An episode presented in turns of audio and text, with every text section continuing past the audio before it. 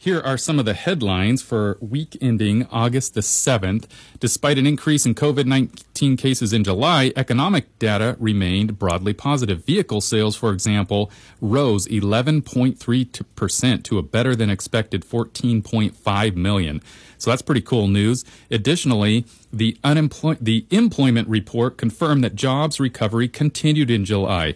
Uh, the U.S. added a better than expected 1.8 million jobs, which drops the unemployment rate down to 10.2 from 11.1 in June, which is down from over 14% in April. So that trend is continuing, which is good. Of course, 10% is too high. We want to see that trend continue For and sure. drop that down.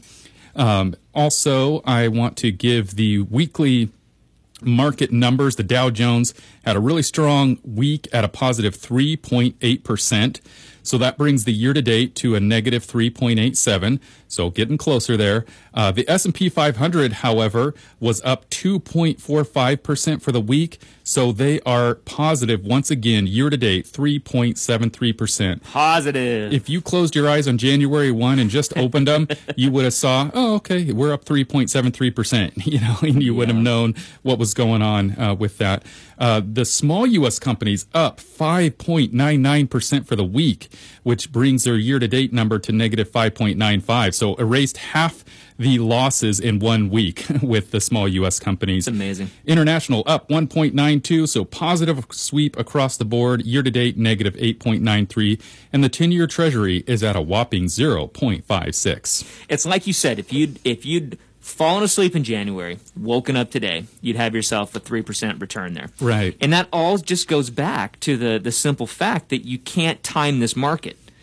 You you don't know what it's going to do day to day. It's based on the news on a Right. daily basis. So the Yeah. only way you're going to know how to time this thing is if you can tell me what's on the front page tomorrow. Right, because it's not only the news, but the expectation of what that news will be. So Yeah. even if you think you know what the news is before the news is reported, well, that has also already been priced into the current prices. So it's only when the new news that nobody expected comes out do the prices actually go different from what they were expected.